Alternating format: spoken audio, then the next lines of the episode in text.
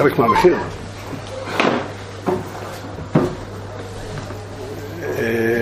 באנו כאן שבוע שעבר, פתחנו נושא, אני רוצה לעיין בו קצת יותר באופן רחב.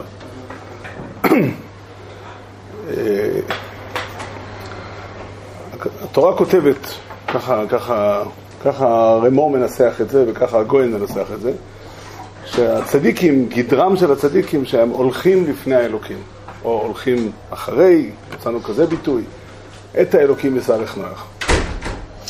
ואני חושב שכתוב פה, צריך לשים לב, כתוב פה דבר ייחודי, שהקדוש ברוך הוא הולך בדרך. אפשר, בני אדם הולכים, החיים של בני אדם הם דרך, זה, כל אחד תופס את זה כך. החיים של אדם הם מהלך ש, שבמקרה הטוב הוא מהלך של אורח חיים למעלה למסקיל. יש גם מצבים אחרים, אבל באופן כללי אדם הולך בדרך, הוא מתחיל את החיים בגיל צעיר מאוד, והוא הולך, מתקדם. אבל שהקדוש ברוך הוא הולך בדרך, זה לא רעיון פשוט. ואם כתוב אחרי השם תלכו למשל, או הפסוק של פרשת סויר, או הפסוק הכותרת של חיי אברהם אבינו, ושומרו דרך השם לעשות צדקה ומשפט, דרך השם הכוונה היא הדרך שהשם הולך בה. הזכרנו פה יותר מפעם אחת, יש בזה מחלוקת. אונקילוס מתרגם את המצווה של והלכת בדרכיו באזלת באורחן דתקנן קדמוי, ללכת בדרכים שהם מתוקנים ויפים לפני השם. זאת אומרת, זה מדרכים שהשם מצווה אותם. ואילו בספרי, כמה מקומות כתוב כך, וגם ככה הרמב"ם פוסק, והלכת בדרכיו זה מה הוא רחום, הפתה רחום. זאת אומרת, יש דרך של השם. יש דבר מעניין, בספר המצווה של פרנקל הדפיסו מכתבים שרב אברהם בן הרמב"ם כתב על ספר המצווה. זאת אומרת, הוא נשאל על ידי אנשים, על דעותיו של אביו, בסוגיות של ספר המצוות, והוא משיב להם. אז אחת השאלות שמופיעות שם זה, למה הרמב"ם מונה את והלכת בדרכיו כמצוות עשה, והוא לא מפרש שזה מצוות עשה כללית על שמירת כל התורה כולה. הכלל שהרמב"ם קובע זה שמצוות כלליות לא נמנות בעניין המצוות. אז אומר לו רב אברהם בן הרמב"ם, באמת יש פה שתי פירושים לפסוק, שתי פירושים שאפשר לפרש. אפשר לפרש והלכת בדרכיו, הוא לא מזכיר את אונקילוס. אבל הוא אומר, אפשר לפרש שהלכת בדרכיו בדרכים שהשם מצווה ומורה אותם, ואז באמת הפסוק הזה הוא מצוות עשה כללית על כל התורה כולה. לשמור שבת, ללכת בדרך של השם מצווה, ולהימנע משעטנז, ולהימנע מגזל, ולהימנע מהריות, ו- ו- ולבנות מעקה. כל המצוות כולם. אבל כיוון שהפירוש, ככה הוא אומר, הפירוש הנכון לפסוק בדרך הפשט, והלכת בדרכיו, זה לא הדרכים שהשם מצווה, אלא הדרכים שהשם מוליך, מולך, הולך בהם. אז הוא אומר, שתי סיבות אנחנו מקבלים את הפירוש הזה ולא את הפירוש הזה. אחד, כי זה נכון יותר בפשט, ושתיים, כי חז"ל ככה אמרו. ואנחנו הרבנים, ככה הוא קורא לזה, אנחנו לא קראים, ואנחנו בענייני הלכה מחויבים לפירושים של חז"ל. ככה, אלה דברי רב אברהם בן הרמב"ם. אבל על כל פנים, כרגע לא מעסיקה אותי, אני גם חושב ש... זאת, דרך אגב, הרמב"ם עצמו מביא ראיה לפירוש שלו, שבהלכת בדרכיו הכוונה לדרכים שהשם הולך בהם, מאברהם אבינו. אצל אברהם אבינו כתוב ושמרו דרך השם לעשות צדקה ומשפט. וזה לפני שהשם דיבר איתו. כי זה מופיע כנימוק, כי ידעתיו למען אשר יצווה את בניו ואת ביתו אחריו. זאת אומרת, איך זה דרך השם לפני שהשם יצווה? מכאן שדרך השם זה דרך שהשם הולך. ככה הרמב"ם מוכיח, ביד החזקה. זאת אומרת, למדנו אם כן שיש לקדוש ברוך הוא דרך. הדבר הזה עולה גם מה... מה הדרך? אם אברהם אבינו לא קיבל שום מצווה, והוא אומר ושמרו דרך השם. מה זה דרך השם? הוא מבין מה הקדוש ברוך הוא רוצה, אז ממילא הוא יודע, הדרכים דרכי השם. אם הוא לא... אתה אומר, הוא יודע לבד, מה שאתה אומר, הוא מוביל לאותה מסקנה בכיוון הפוך. מאיפה הוא יודע שהשם אוהב את הדרך הזאת? אם השם לא ציווה כלום, אז מאיפה הוא יודע שהשם אוהב את הדרך הזאת? התשובה היא כי הוא ראה שהשם הולך בדרך הזאת. מאיפה אתה יודע שהשם אוהב את הדרך הזאת? באמת מאיפה אתה יודע? מאיפה אדם שהשם לא ציווה אותו דבר, יודע מה השם אוהב? מאיך הוא יודע את זה? מהמציאות. מהמציאות, זאת אומרת, הוא הסתכל בעולם וראה שהקדוש ברוך הוא, הדברים קצת יותר הוסברו בהמשך, יש פה דבר שהוא מאוד יסודי ומאוד פשוט. הקדוש הולך בדרך של הדבר שהוא יצר אותו, או דבר שלא משנה? עוד רגע אחת, בואו נשאל, יש, יחזקאל הנביא מתאר, יש מה שנקרא מעשה מרכבה. לא ניכנס ללמוד פה את מעשה מרכבה, אין דורשים במעשה מרכבה בשניים אפילו, כמה חומר לא בציבור. אבל מה שברור, שיחזקאל הנביא רואה את הקדוש ברוך הוא במרכבה. הוא לא רואה אותו בארמון המלכות, בחצר בית המלך הפנימית, אלא רואה אותו במרכבה. למרכבה יש חיות שמניעות את המרכבה, ולמרכבה יש אופנים, גלגלים שהיא נוסעת. לאן היא נוסעת? למה לצייר את הקדוש ברוך הוא נוסע, בר... נוסע ברכבת? לאן הוא נוסע? אז התשובה היא מאוד פשוטה. הקדוש ברוך הוא נוסע, פירושו, הוא עסוק בלהוביל את העולם לתכלית. אין דרך אחרת שהשם הולך בה, כי אם זו. אין דרך השם שהקדוש ברוך הוא, שאפשר לייחס לקדוש ברוך הוא. אם, אלא אם כן לתאר, כמו שתיארנו קודם, את האדם שכהולך בדרך. האדם, החיים של אדם, כל אחד רואה אותם כדרך. לפעמים השיחה יותר, לפעמים השיחה פחות. כולנו מאחלים לעצמנו ולקרובים אלינו שהם, שהדרך תהיה דרך צליחה. ילד קטן שנולד, אנחנו מאחלים לו שיהיה לו צריכה לגדלו, לתורה, לחופה, מעשים טובים. מה הכוונה? שהדרך תצליח. אז גם הקדוש ברוך הוא הולך בדרך. הדרך שהוא הולך היא הדרך של תיקון העולם, של להוביל את העולם מבריאת העולם אל, אל התכלית. אפשר לציין את התכלית בימות המשיח, אפשר לדבר על התכלית במובן של, של מלא הארץ דעה את השם כמה אלה הנכסים. כן. אפשר להתייחס לשאלה בצורה אחרת. כאן, שאלה, למה אנחנו עושים את מה שהשם ציווה? אם זה קלין כי זה טוב, זה לא בגללו, ואם לא זה באופן שירותי, אבל התשובה שהוא בעצמו זה זה. או שהוא מתעסק בתורה. זה עוד שאלה, אתה ודאי צודק שאפשר לדבר על זה כך, ואולי צריך להוסיף את זה כאן. אני רוצה שנייה להעמיד תמונה. התמונה הזאת היא תמונה יסודית. התורה מדברת על אברהם אבינו. מה אברהם אבינו עושה בחייו? מה המסר שאברהם אבינו הלך איתו? אני משחר ילדותי אוהב לנסות לדמיין את אברהם אבינו ניגש לזה אדם שעובד בשדה, כמו שפעם עבדו. כשהמילים בזיעת הפך תאכל לחם היו כפשוטה ממש. אדם שעובד קשה, הגב שלו שבור, הוא חופר, עובד עם טוריה לעדור בשדה ולקצור ולחרוש, וזה מאוד קשה, מאוד קשה, קוץ הדרדר תצניח לה. אנחנו היום מציירים אדם עובד, מציירים אדם שיושב בחדר ממוזג, לא שזה, גם זה קשה לפעמים, אבל, אבל פעם אנשים עבדו באמת קשה, וחזרו הביתה לבית מת ליפול, כן, חיים קשים. וניגש אליו אברהם אבינו ומתחיל לדבר איתו פילוסופיה. כיצד יהיה הגלגל הזה סובב ולא מנהיג? אני אומר לכם, אם אותו אדם עובד עם טוריה, סיכוי גדול שהטוריה תפגע באברהם אבינו. סיכוי גדול שהטוריה תפגע באברהם אבינו. זה פשוט. זה פשוט לחלוטין. הסיפור הוא סיפור אחר. הסיפור הוא סיפור אחר. אברהם אבינו בא לבני אדם, קודם כל זה מה שהוליך אותו בדרך. וזה הסיפור של ללכת, שאברהם אבינו הולך לפני השם. אברהם אבינו אומר, תדעו לכם, העולם הזה, הסיפור של העולם הזה הוא סיפור של דרך. הולכים פה לאיזשהו מקום. הולכים פה לאיזשהו מקום. העולם הזה הוא עולם ראוי ויפה וטוב שהקדוש ברוך הוא ברא אותו. ויש לו, יש לו, יש לו איזשהו תוכן, איזשהו מהלך שלשם הוא הולך. וכל מה שאותו עיקר עושה בשדה, הוא גם עושה בטח טעויות. אבל כשהעיקר הזה עושה נכון, אז הוא הולך בדרך. הוא הולך בדרך והוא מצטרף לתוכנית האלוקית הגדולה, ואלוקים מצטרף לתוכנית שלו, ואנחנו הולכים ביחד לאותו מקום. ברוך אתה אדונו, יאללה יאללה, מלך העולם אשר הכל נהיה ודברו. אין דבר שיכול לרומם את האדם יותר מאשר הידיעה הזו. אברהם אבינו לא בא לספר, לא בא לדון בשאלות פילוסופיות. אולי לצורך הדיון הוא היה צריך לדון גם בפילוסופיה, נשאיר את הדיון הזה לפעם אחרת. אבל הבשורה של אברהם אבינו היא לא, תשמע, מטרידה אותי מאוד שאלה, איך ייתכן שכדור הארץ מסתובב ומה המניע, אם הוא פועל על דלק או פועל על חשמל או, או יש מנגנון אחר שמניע אותו. שאלות כאלה לא הטרידו את אברהם אבינו. יש טיפוסים כאלה ששאלות כאלה מטרידות אותם. לא, אנשים, דרך אגב, העולם מרוויח מהאנשים האלה, הם אנשים שמקדמים את העולם, רוב אנשי המדע הגדולים הם אנשים מטיפוס כזה.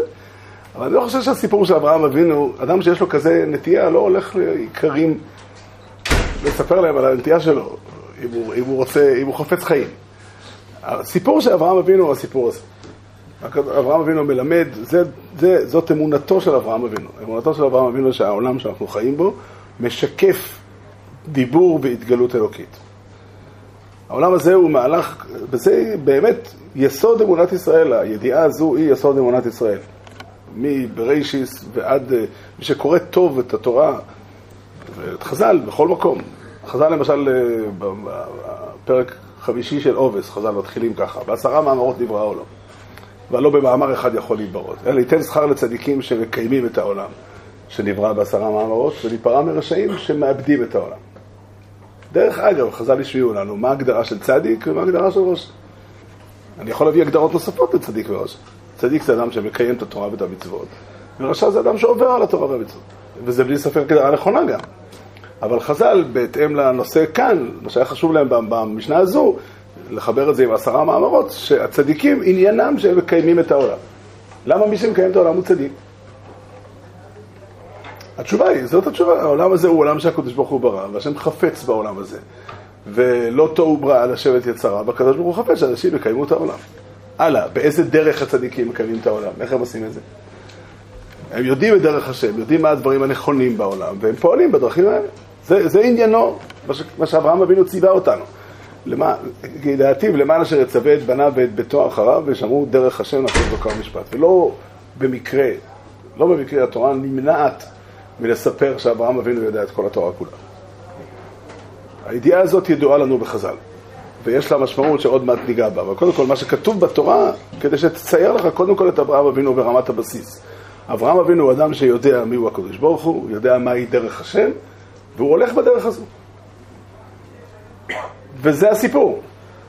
עכשיו, חז"ל אומרים, זה מאוד מאוד מעניין, חז"ל אומרים בכמה מקומות, אחד המקומות בתחילת ספר תלת ואליהו, ככה נדרש, על אדם הראשון, לעובדה ולשומרה, לעובדה זו מצוות עשה, ולשומרה זו מצוות לא תעשה. אפשר להבין את חז"ל, שבאים להוציא את הפסוק מפשוטו. כאילו, חשבת פעם שלעבוד, הכוונה היא לעבוד בשדה? לא, לא, הכוונה היא שהוא הניח תפילין. אפשר להבין ככה, אבל אני לא חושב שזה הפשט בחז"ל. שחז"ל באים להגיד לך, הם לא באים להסביר לך מה הייתה העבודה של אדם הראשון, כי זה גם אין בזה נפקא מינה. הם באים להגיד לך מהי המצוות עשה והמצוות לא תעשה שאתה עושה. זאת אומרת, לעובדה זה לעובדה, כמו שכל אחד מבין. וזו מצוות עשה. זה התוכן שכל המצוות שאתה עושה. לשומרה זה לשמור, כן, כמו שאתה, כמו שכל אחד בבילה זה לשמור. וזה התוכן שבזאת לא תעשה. ממש באותו אופן שחז"ל אומרים שאברהם אבינו מעצמו למד תורה, הם לא התכוונו להוציא ספר שנקרא כל שבחי אברהם אבינו עליו השלום. שתדעו כולם ביורצייט של, של אברהם אבינו, לנסוע לקבר שלו ולעשות שם, ולהגיד עשרה פרקי תהילים מסוימים. המחשבות האלה היו זרות לחז"ל לחלוטין. הם לא טרחו בשום מקום לגלות לנו מה היורצייט של אף אחד. אף אחד מהתנאים אנחנו לא יודעים. רבי עקיבא כתוב בפרק של רב לזר שנהרג ביום הכיפורים. אבל אני לא חושב שגם שם הם התכוונו לספר לנו את היורצייט. התכוונו לתאר לנו שהפטירה של רבי עקיבא שייכת ליום הכיפורים. לא... זה כתוב בחז"ל, כן. גם זה כתוב בחז"ל. אבל, אבל, אבל לא זה כוונתם של חז"ל להגיד לנו שאברהם אבינו היה צדיק גדול. כוונת חז"ל להגיד לך מהי התורה שבה אתה עסוק. והעובדה שאברהם אבינו, שעניינו ושמרו דרך השם לעשות וכמה משפט, הגיע מתוך ההתבוננות הזו גם לעירוב תבשילין, כמו שהדוגמה שמופיעה במדרש, או לעירוב תחומין, לפי הגרסה של הגר"א במדרש שם, אז היא באה להגיד שגם עירוב תבשילין ועירוב תחומין ותפילין ו- ו- וציצית וכל מה שאתה רוצה, הכל שייך לאותו עניין. אבל כלל הדבר, וזה מה שהגויין אומר, הגויין אומר בפרשת ויגש, הזכרנו אותו שבוע שעבר, שכלל התורה כולה להגשים רצון ודעת עליון. זה כלל התורה כולה. זאת אומרת, הסיפור של התורה, הסיפור של היהדות הוא זה, שהקדוש ברוך הוא ברא עולם, והקדוש ברוך הוא לקח את העולם, העולם הזה מטריד אותו, מעניין אותו, העולם הזה מעסיק אותו, את הקדוש ברוך הוא. חשוב לו שהעולם הזה ייראה נכון, כשהוא ברא את העולם, זה היה בשישה ימים, כמו שכתוב בתורה, וכל יום הקדוש ברוך הוא עשה את מה שהוא עשה, ובסוף היום הוא אומר, וירא אלוקים את... והיה אלוקים כי טוב. ללמד אותך שהוא הסתכל בעולם ורצה לראות אם זה אכן טוב או לא, וזה אכן יצא טוב. וכשהוא סיים את הכל ביחד, אז כתוב, והיה אלוקים את כל אשר עשה, והנה טוב מאוד. מה זה מעניין אותו? התשובה היא לא, הקדוש ברוך הוא ברא עולם, והוא רוצה שהעולם יצליח, ואז הוא ייחד יום שלם של שבת, כדי להתבונן בעולם ולהגיד, וואי, איזה עולם יפה בראתי. זה כתוב בחז"ל ככה. חז"ל בתחילת, בתנחומי ויחולו, כתוב על הפסוק, ויחל אלוקים. ככלי לדבטי, כמו חנוכת הבית, משל לאדם שבנה בית גדול ויש בו חדרים ופרוזדורים, אני לא זוכר את הלשונות של המדרש, זה בארמית, אבל וכולי, הרבה מאוד פרטים יש בבניין, וכשהוא גומר לעשות את הבניין הוא קורא לחברים שלו ומראה להם כל חדר וחדר בעולם, ואומר להם, תראו איזה בית יפה בניתי. ככה גם הקדוש ברוך הוא ברא את העולם, והוא מז... ועושה על זה חנוכת הבית. זה סיבה לחנוכת הבית, זה השבת. והוא מזמין אותנו, הידידים שלו, בואו תראו. תצטרפו אליי ונשיר ביחד, כי סיבחתני השם בפועליך, במעשה ידיך ארנן, מה גדלו מעשיך השם, מאוד במקום מחשבותיך וכו'. זאת אומרת, זה, והסיפור הזה הוא הסיפור, זה נקרא ללכת בדרכי השם. אברהם אבינו על נוח, ו, ו, ו, נוח ו, וחנוך כתוב, ויתהלך חנוך את האלוקים, על אברהם כתוב, ויתהלך לפניי, ועלינו נאמר, אחרי השם תלכו. זה, זה הסיפור. היה לי, יש לי דוד, אח של אמא שלי עליה שלום, הוא ידיד תמיד חכם גדול, ואני רגיל להתייעץ איתו בענייני ההלכה. בדרך כלל, כמעט תמיד אני מתקשר אליו ושואל אותו. אבל פעם, כמה פעמים, פעם אחת הוא מתקשר אליי והוא רוצה לשאול אותי. נזדמן לו לפתוח ספר שנקרא שער הגלגולים, של רב חיים ויטל. שם כתוב שהאריזל שלח את רב חיים ויטל לעשות ייחוד על הקבר של אביי ורובין. עלייה צפת. אז הוא שואל לדוד, הוא אומר, מה הייחודי ומה המשמעות שלהם? בזה הוא לא רוצה, הוא אומר, אני לא, לא חושב שאני יכול לדעת, והוא לא, הוא גם לא חושב שאני יודע להסביר. ובצדק. אבל השאלה היא, הוא אומר, אולי תסביר לי, לאיזה מצווה זה שייך? זה פשוט, ככה הנחת היסוד שלו הייתה, שאין יותר מתרי"ג מצוות. זאת אומרת, יש תרי"ג מצוות, יש כמובן בתרי"ג מצוות הפחות והיותר. זאת אומרת, יש מצוות שיש בהן כן או לא, אדם יכול לעשות מעקה ויכול לא לעשות מעקה, אין לעשות באמצע. ויש הרבה מצוות שיש בהן מעבר ללעשות, לצאת ידי חובה, להוסיף בהן, כמו למשל צדוקה. אני יכול לתת... שליש השקל בשנה, כמו שכתוב בשולחן ערוך, שזה המינימום ההכרחי, שכל יהודי חייב, ואני יכול לתת, לא שקל ישראלי, שקל קדום, זה לא הרבה יותר. אבל אני יכול לתת הרבה כסף לפרנס את כל, ה, את כל העניים של השכונה. אז, אבל מעבר לתרי"ג אין דבר כזה. אז שואל דודי, מה? עניין המידות נגיד. זה עניין המידות כתוב, והלכת, נמצא, והלכת בדרכיו, כתוב ברמח"ל שזה כולל את כל עניין התיקון. בסדר, זה מתססס. אז הוא שואל אותי, הדוד שלי, העניין הזה של הייחודים שרב חיים ויטל עושה בקבר, זה, זה תלמוד תורה, זה תפילה, איזה, אולי זה מצוות כבוד המת, לאן, לאן זה שייך? אז אמרתי לו, אני רוצה שנייה אחת להבין. בוא נגיד שאני יודע, לא יצר, שאני יודע בדיוק איך מביאים עכשיו את המשיח. אני צריך לעשות את זה, או שתשאל אותי איזה מתססס את זה? אז הוא אומר לי, הדוד שלי, וואי, אתה לא יודע כמה מצוות עשה יש בזה. יש הרבה מאוד מאוד מאוד יהודים שעכשיו סובלים. לעזור להם, זה מצד חסד. יש גם יהודים שלא לא נוהגים מספיק נכון על פי התורה, ולעזור להם זה, זה מצד הוכחה.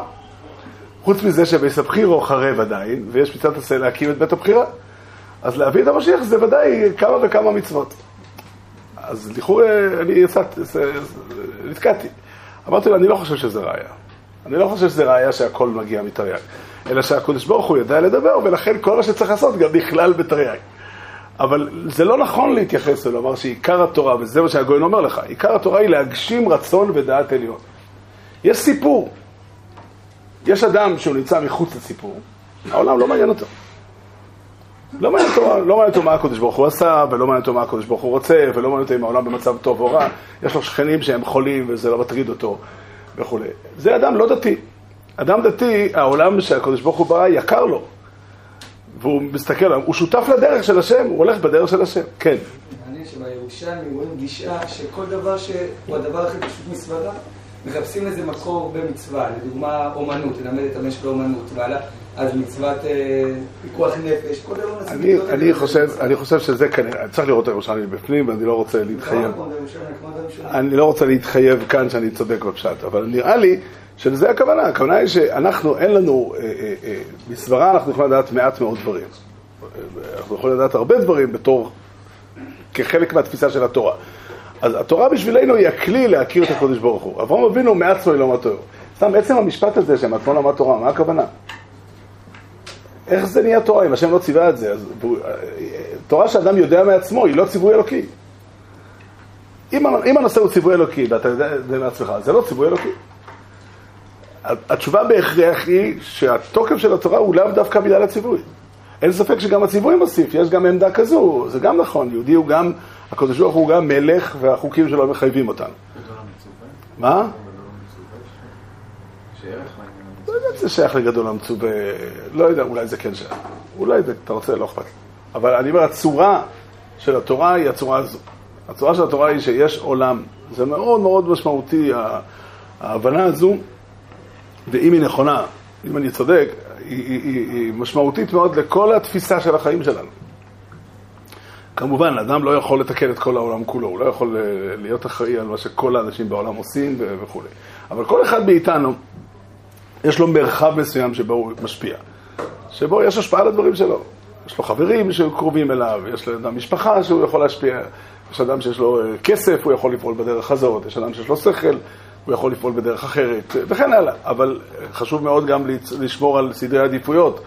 אם אדם יזניח את המשפחה שלו וילך לגויים ברואנדה, ללמד אותם שבע מיסס בני נוח, תשמע, זה קצת מצחיק. יש לך בעיות בוערות יותר. אבל, אבל עקרונית, זאת התפיסה. התפיסה היא שהקדוש ברוך הוא רוצה, ש, ש, ש, רוצה, מטריד אותו שהעולם הוא לא מתוקן. וזה המציאות שהעולם הוא לא מתוקן, והעולם חסר כאן וחסר שם וכו'. והאדם, האדם הדתי, האדם ש, שהקדוש ברוך הוא יקר לו, ויש לו יחס עם הקדוש ברוך הוא, הוא מתחבר למגמה האלוקית. ועסוק בלתקן עולם, זה גם מילים ש, שמופיעות ב, ב, בתפילת ראש השנה, הזכרנו את זה שבוע שעבר, לתקן עולם במלכות שקי. זה לא יאומן העוצמה של המילים האלה, לחשוב את זה שישב אדם וחיבר את המילים האלה.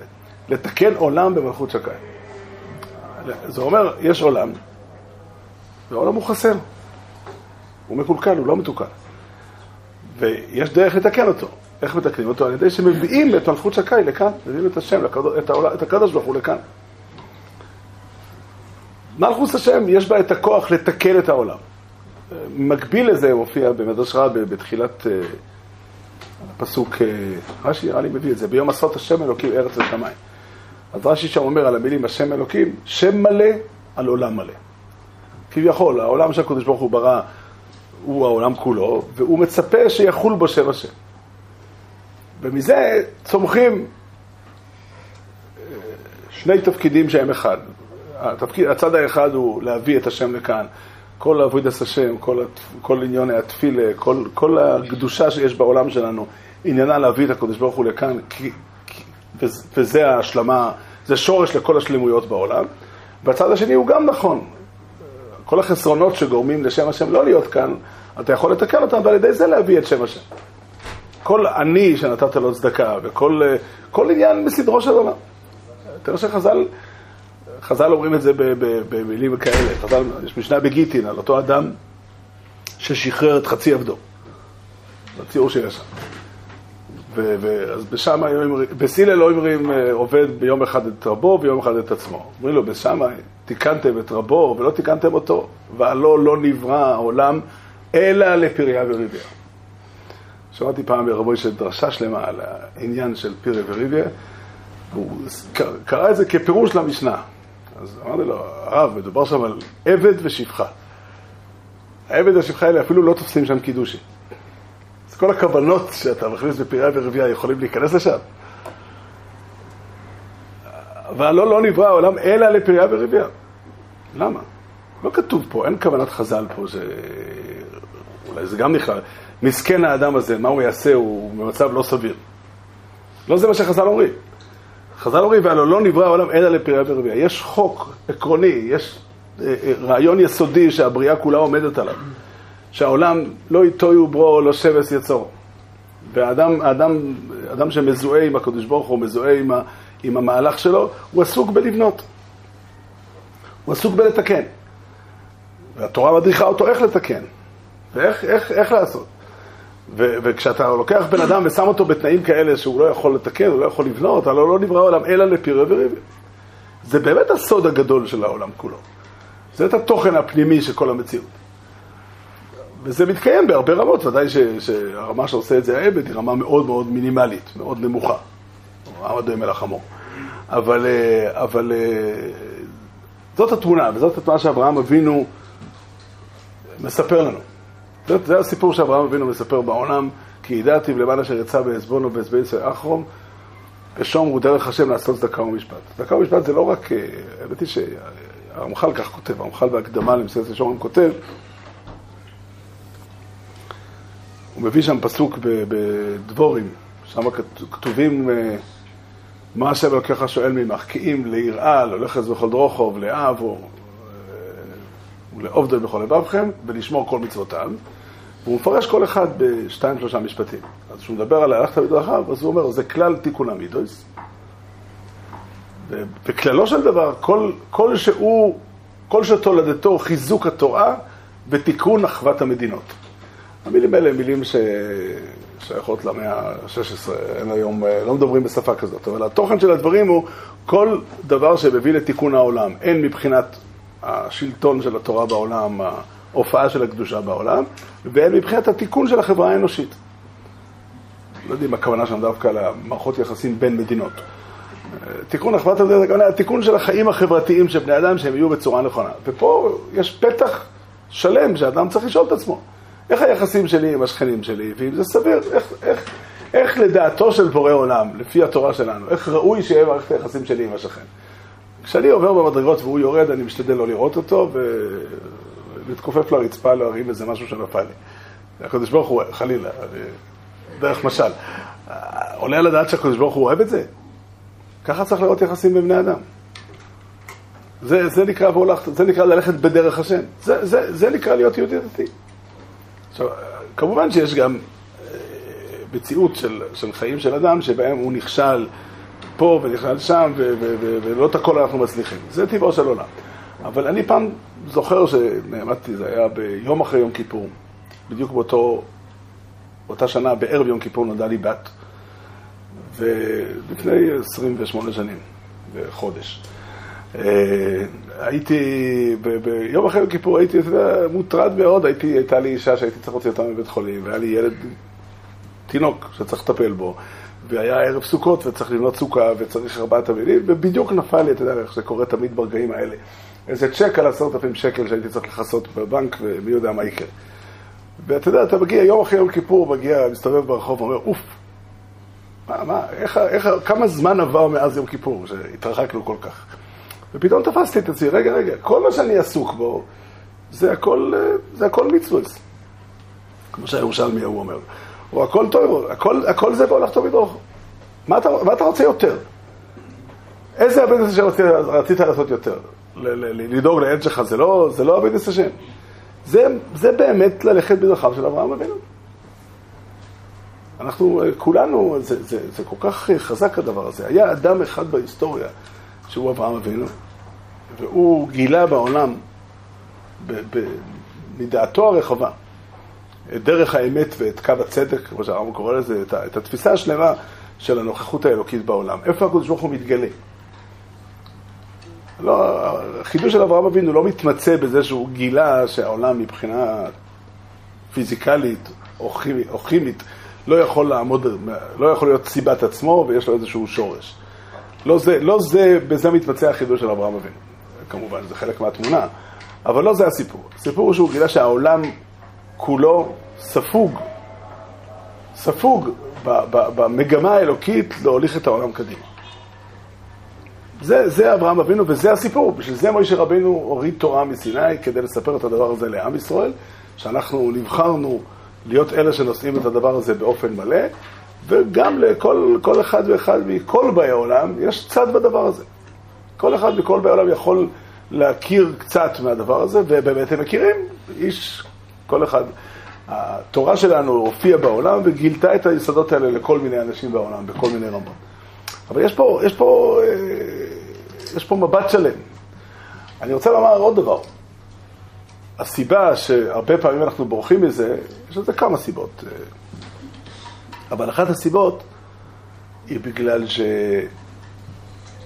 שההתעסקות עם ענייני העולם ולקחת ברצינות את ענייני העולם באופן, באופן, לקחת על עצמי באופן רציני, יש בזה משהו שהוא מסוכן מאוד. כי אני עלול להיקשם. האנשים באופן כללי מפחדים מאוד מאכזבות. ויש תיאוריה שלמה שאנשים מפתחים אותה, שכדאי לעמוד מהצד. אנשים נורמליים בדרך כלל לא אומרים לך, אל תעשה כלום. הוא אומר לך, כן, תעשה, ת, ת, תעשה או שצריך, ת, ת, תתחתן ותקים משפחה, ותלך לעבוד, ותלמד ותעשה וכו' וכו' וכו', אבל אל תיקח ללב. וזה משנה פילוסופית שלמה שממלאת את העולם בכל מיני מקומות, וגם אצלנו בבית מדרש. אל תיקח ללב. אם תיקח ללב, מי ש... אני זוכר שמעתי פעם מישהו שמסביר ש... שאדם שיש לו חברים טובים, הוא גם עלול להתאכזב כשהם התנהגו איתו לא יפה. אז אני חושב ש... לא, אל תהיה מרוחק מכולם, כי זה לא, זה לא טוב, זה לא, זה לא מצלח, זה לא, זה לא לעניין. אבל תשמור קשרים רחוקים. לא להיות מאוד קרוב. לא מזמן שמעתי הרצאה מאדם שעסוק בענייני חינוך. אז הוא אומר, תשמע, אדם שמצפה עם הילדים שלו הרבה, עלול להתאכזב. צריך לעבור ולעבוד בבית בעמדה של אין, אין, אין ציפיות, אין אכזבות. אפשר להמשיך עליהם. גם זוגיות, לא שמעתי, אבל גם אפשר לקחת את זה. למה לצפות כל כך הרבה? סתום זה נאמר. סתום גם זה נאמר. אדם שנכנס לקשר זוגי באמת, והוא נמצא שם בפנים, תשמע, זה, להיות, להיות בקשר זה עלול להיות... מי שהוא בקשר, בקשר אמיתי, הוא גם נפגע. כן, אם אני מצפה ל... ל, ל אני אמרתי לא מזמן שאני אישית מתפלל שהקרובים שלי והידידים שלי לא, לא יגיעו אף אחד למידת ההשתוות. כתוב ברמב"ם, כתוב שיש כזו מדרגה של אדם שמחמאות לא מדברות אליו. אני יודע שאני מגיע הביתה, אני אומר מחמאה לאשתי, נהנית מזה. אני לא צריכה שהיא תגיע למידת ההשתוות, מה אני אעשה? איך אני אדבר איתה? אני לא, אני לא... אבל הרבה פעמים אנשים פיתחו הרבה מאוד, ואני מרגיש שזה אחת הסיבות החזקות. כי באמת הקדוש ברוך הוא ברא עולם לא פשוט. העולם של הקדוש ברוך הוא ברא עולם מאוד מורכב. והרבה מאוד מערכות יחסים מסתיימות או מתפתחות לתסכולים ולאכזבות. והרבה מאוד ממה שבני אדם בונים בתזכר על זה שהם. ועל כולם הבעיה הקשה, באמת הבעיה הקשה, של המוות. המוות מעורר שאלה אמיתית על כל מה שבני אדם עושים. אז מה אנשים אומרים? תשמע, האדם צריך לעבור את העולם ו- ו- ולא לגוע בו. אני לא יודע, לפעמים שומעים את זה גם בתוך בסמדרש דיבורים מהסוג הזה. אני קראתי בספר, אני, אני, אני, הבית השני שלי זה סלונים. אז ראיתי שם ספר, בספר נשיא ושולם, כולם היום מכירים אותו. אז ככה הוא מביא שאמר, אני לא זוכר מי, אחד מהאדמו"רים, נדמה לי הקוברינר, ככה הוא אמר, שהעולם הוא מאוד מאוד מתוק למי שלא לוקח אותו ללב, והוא מר מאוד למי שכן לוקח אותו ללב. זאת אומרת, במיוחד הוא מציע לך להיות רחוק כדי שיהיה לך טוב. אני חושב, אני חושב שאברהם אבינו חושב אחרת. אני מדגיש, אני חושב, כי בטח הוא חושב שאברהם אבינו חושב כמוהו, אבל נראה לי שהבשורה של התורה היא אחרת. הבשורה של התורה זה תיקח ברצינות את העולם. למרות שהעולם הזה כואב בהרבה מאוד מקרים, אבל הצד הטוב שבו, הצד היפה שבו, הקדוש ברוך הוא ברא את העולם הזה. והוא הוא, הוא, הוא שווה את זה. הוא שווה את זה. וכיוון שכל מי שרוצה שלא יכאב לו דברים, צריך גם להבטיח שהוא לא יהיה, לא יהיה, לא, לא, לא ייהנה מדברים. כל מי שרוצה ש, ש, ש, ש, שבעיות בתקשורת לא יחוו לו, צריך לוותר על, על העונג שבתקשורת. אז כבוד השם דורש שלא תוותר על העונג. כבוד השם דורש שתיקח את החיים ברצינות ותתייחס אליהם באמת. תתייחס אליהם באמת. זה לא, זה לא פשוט. קודם כל אני מודה ומתוודה שמה שאני אומר הוא לא בטוח צודק. לדעתי כן. אבל כל אחד מכם צריך לחשוב אם אני אכן צודק או לא, ולהסתכל ו- ו- ולבחון אם זה נראה לא נכון או לא נכון. אני לא, אני לא מצטט עכשיו מה שקראתי באיזה ספר. אז תחשבו אם אכן אני צודק או לא. אבל, ו- ו- ויש פה משהו שהוא באמת לא, לא פשוט. אבל אנחנו עושים שבס כל שבוע. והשבס הזו אנחנו מעידים על ששת ימי בראשית. מעידים על זה שהקדוש ברוך הוא ברא את העולם, ושאנחנו, איך אומרים, אני בעצמי, ככה אני אומר, אני בעצמי השתתפתי בחנוכת הבית שהקדוש ברוך הוא עשה על העולם הזה. אני לא יכול להתייחס לעולם כאל מה בכך. אני לא יכול להתייחס לעולם הזה כאל דבר שאין לו ערך. יש מדרש נפלא מאוד, זה נקרא, זה נמצא במדרש תנחומא הקדום, זה לא המדרש תנחומא הרגיל, אבל זה גם מודפס, מופיע הרבה בבתי כנסת. ובפרשת תולדות, שם כתוב על הפסוק, שעשיו אומר, הנה אנוכי הולך למות. אז יש במדרש כמה מילים. הדאו דכתיב, אל תבכו למת, בכו בכו להולך. אז ככה, הפסוק הזה נאמר בירמיהו על היוצאים לגלות, ושם כתוב, אל תבכו למת, בכו בכו להולך מעירו ולא ישוב אליה. אבל חז"ל, בכמה מקומות קטעו את הפסוק הזה ודרשו אותו גם למחצה, לא ניכנס כרגע לטכניקה של הדרשה הזו. ופה הם אומרים, אל תבכו למת, וכל בחול ההולך למות. ופירוש הדברים הוא ככה, באותה שעה ש, שנאמר הפסוק הזה, לפי החשבון של חז"ל, אברהם אבינו נפטר. ואפשר לדמיין שעמדו בצ... בחוץ המונים המונים בלוויה של אברהם אבינו, והיה שם הספדים, והציבור בכה, וכן, כן, אברהם אבינו נפטר. ובאותו שעה עמד נער צעיר בן חמש עשרה, שהחיים עוד לפניו, והוא אומר, הנה אנוכי הולך למות. מה יש להשקיע בחיים? מה זה החיים? הנה אנוכי הולך למות. אומרים לך חז"ל, אל תבכה על אברהם אבינו. אברהם אבינו מת, אבל לפני שהוא מת הוא היה חי. תבכה על מי שכל החיים שלו הולך למות. מי שהמוות יש בו כדי לבטל את משמעות החיים שלו. עליו באמת ראוי לבכות. עליו באמת ראוי לבכות כי, כי, כי המוות באמת, אותו המוות ניצח. אותו המוות ניצח, אותו, אותו המוות הביא למקום ש, ש, שהוא מעולם לא היה חי. וזה בעצם הבשורה של אברהם אבינו. זה מה שאברהם אבינו רוצה, אברהם אבינו מתהלך. רשעים בחיים קרויים איתי. כן, גם זה כתוב. לא יודע. אפשר, אפשר לקחת את זה גם לכאן. לא, אני לא יכול להביא משם ראייה. אבל, אבל זה, זה באמת הקריאה הגדולה של, של התורה. התורה קוראת לאדם, תדע לך, אנחנו, זה, זה המשמעות של שבס, באמת. שבס אנחנו כל שבוע עושים שבת, כל שבוע עושים שבת, ושבת היא לא רק באה להעיד את עצם העובדה היבשה שהקדוש ברוך הוא ברא את העולם. זה, לא, זה אולי סיבה למניעה מלאכה, מניעה ממלאכה בשבת. אבל למה בשבת עושים סעודות, ולמה לבשים בגדי שבת, ולמה שרים זמירות? למה? השבת היא יום טוב, היא חג, היא חג שהקדוש ברוך הוא קבע על העולם שהוא ברא. ואנחנו מוזמנים כל שבת להצטרף לחג הזה, לחגוג עם הקדוש ברוך הוא את החג הזה. זאת אומרת, אנחנו מעידים בזה שאנחנו שומרים שבת, שאנחנו גם שותפים לאותו, לאותו מבט, זה לא המבט הפשוט שלנו. לפעמים אנחנו מסתכלים על העולם ואנחנו מאוכזבים ומתוסכלים ודואגים ומפחדים. באמת, לא תמיד העולם נראה באמת עונה להגדרה שלו, מתאים למה שהקדוש ברוך הוא רצה. אבל, אבל, אבל, אבל השבס אומרת שאנחנו לפחות פעם בשבוע לובשים את המשקפיים של הקדוש ברוך הוא, מתקנים על העולם במבט של הקדוש ברוך הוא, ואומרים, כן, אנחנו שותפים לחגיגה. ושרים, שרים, מזמור שירי עם השבס, טוב לאוידס להשם ולזם אנשים חוליון, ומשבחים את הקדוש ברוך הוא על הבריאה.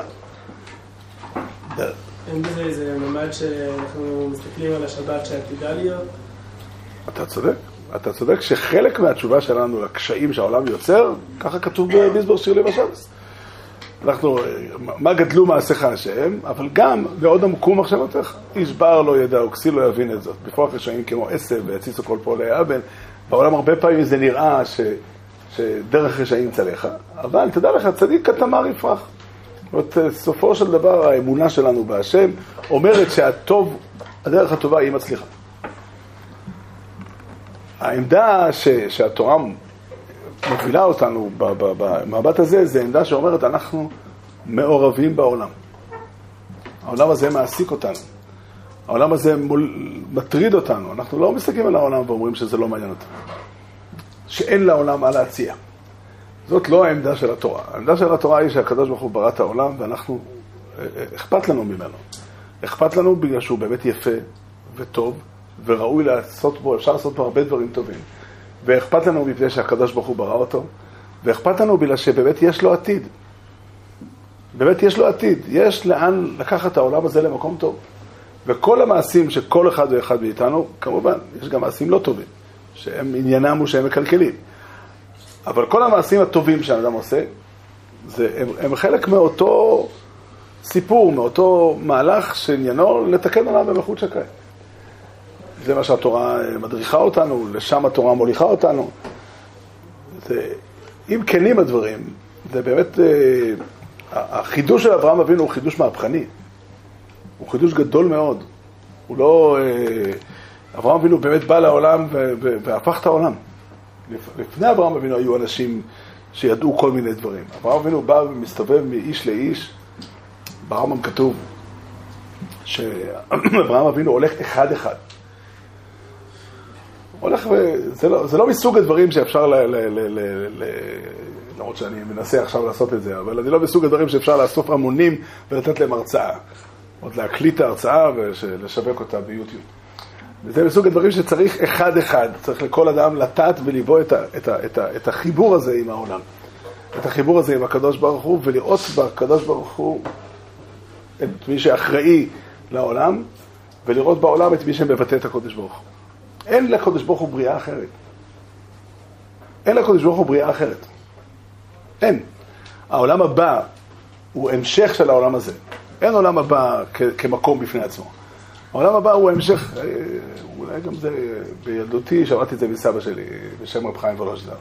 שנים אחר כך הייתי מזכיר את זה ברבים בצורה הזאת שלא מצאתי את רב חיים ולושדא, אבל מישהו, מישהו התקשר אליי, אמר לי שהוא שמע באחת ההקלטות ש, שהזכרתי, ש, שרב חיים ולושדא אומר, ואני לא יודע איפה הוא. אז הוא אמר לי שזה רבי צלב ולושדא מביא את זה באיזה מקום בשם אבא שלו. אבל ככה רב חיים ולושדא אמר. כתוב במשנה בסוף ברכות ש... בבית ראשון היו מברכים את השם במקדש, היו אומרים ברוך השם לעולם. בית שני, שקלקלו המינים ואמרו אין עולם אינה אחד, התקינו שיהיו אומרים ברוך השם מן העולם ועד העולם. אז שאל רב חיים ולושדא, האמת היא שיש שתי עולמות. שני עולמות. אז למה, לא, למה שבבית ראשון לא אמרו את האמת? נכון שלא היה מינים שקלקלו. עדיין, למה להגיד, למה להגיד רק עולם אחד אם יש באמת שתיים? תשובה, אמר רב חיים ולושדא, באמת יש רק עולם אחד. כי שני העולמות הם רצף. הם לא שני דברים. להגיד מן העולם ועד העולם זה, זה לא מדויק, אבל משקלקלו המינים ואמרו אין עולם אלא אחד במובן הלא נכון של המושג, היה צריך להגיד לא מדויק ולהגיד ברוך השם מן העולם ועד העולם. בתור, הרעיון הוא מאוד מאוד נכון. הוא מאוד מאוד נכון, לא שרב חיים ולא שזקוק להסכמה שלי. זה מאוד מאוד אמיתי. זה מאוד אמיתי. העולם הבא אין לו מקום כדבר בפני עצמו. אין, אין, אין דבר כזה. אין דבר כזה. העולם הבא הוא, הוא התשקיף של העולם הזה שהצלחת לבנות אותו באופן חלקי, יחסי, כל אחד לפי חלקו. כל אחד לפי עניינו. העולם, העולם הזה הוא המקום שבו הקדוש ברוך הוא מופיע, הוא המקום שבו הקדוש ברוך הוא נתן לך ללכת איתו. והוא המקום שאותו אנחנו צריכים ורוצים לתקן. וזה באמת עמדה. זה עמדה, זה דורש מהאדם אה, אה, עמידה מסוימת מול המציאות, יחס מסוים למציאות, שהמציאות היא, היא, היא לא... דווקא הערים הרחוקים והשקיעה והזריחה. למרות שגם זה, גם על זה אומרים ברכות. המציאות היא, כן, השכנים שלי ובעל המכולת שעלו להרגיז אותי, ואפילו, אפילו, אפילו היה בעל אישה ובנים, להשתמש בביטוי של הרב. גם אשתי והילדים וגם חלק מהעולם, וגם איתו מן הראוי שיהיה לי איזשהו יחס. כן, כן, זה, זה, זה אמיתי. כתוב ברמב"ם בפירוש המשנה דמאי. כך כתוב ברמב"ם, לפיכך נקראו תלמידי חכמים חברים, שחברתם זה לזה חברה נאמנה. כך כתוב ברמב"ם. אם אתה רואה תלמידי חכמים, תדע לך, הקשר בינם לבין החברים שלהם הוא הרבה יותר עמוק, מאשר מישהו לא תלמיד חכם. הקשר בין תלמיד חכם לבין אשתו צריך להיות יותר עמוק, הקשר בינו לבין הילדים שלו יותר עמוק. למה? בגלל שהוא חי בעולם. הוא חי בעולם של השם, והוא נמצא במודעות של, של הנוכחות האלוקית, והוא יודע שהקשר הזה, הגו בעצמכם. אברהם אבינו יוצא להילחם בשביל אחיין. חשבתם על זה מה? להילחם זה לא דבר פשוט. במלחמה יש קורבנות לפעמים. מלחמה זה מלחמה. הוא יוצא להילחם בשביל אחיין. לא אחיין שיסתדר איתו. אחיין שלא יסתדר איתו. אחיין שבחר להיות בסדום, ואנשי סדום רעים וחטאים להשם מאוד. אבל הוא הולך להילחם בשביל אחיין, כי תשמע, הוא אחיין שלי. הקשר המשפחתי, במבט של אברהם אבינו, הוא לא סתם. הקדוש ברוך הוא ברא את בני אדם כחלק ממשפחה, והקשר הוא מחייב. שלמה המלך אומר במשלי, רעך ורע אביך אל תעזוב. בוא נשאל למה. היינו חברים עשר שנים, והיה מאוד נחמד. די, נגמר. לא חלילה ללכת לתת לו מכות או לריב איתו. למה, למה, למה, למה, למה אני צריך להמשיך את החברות? לא אתה אומר.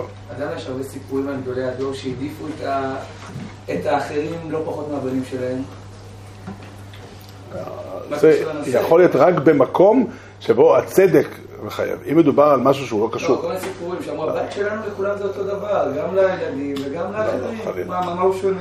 שלא סיפורים כאלה. לא, עוד פעם, אתה מספר סיפורים, אני לא מזמן שמעתי סיפור כזה על הרב שטיינמן. הרב שטיינמן אומר שהוא לא ילך לדאוג בחינוך עצמאי לפרנסה לבת שלו, כי החינוך עצמאי הוא לא שלו.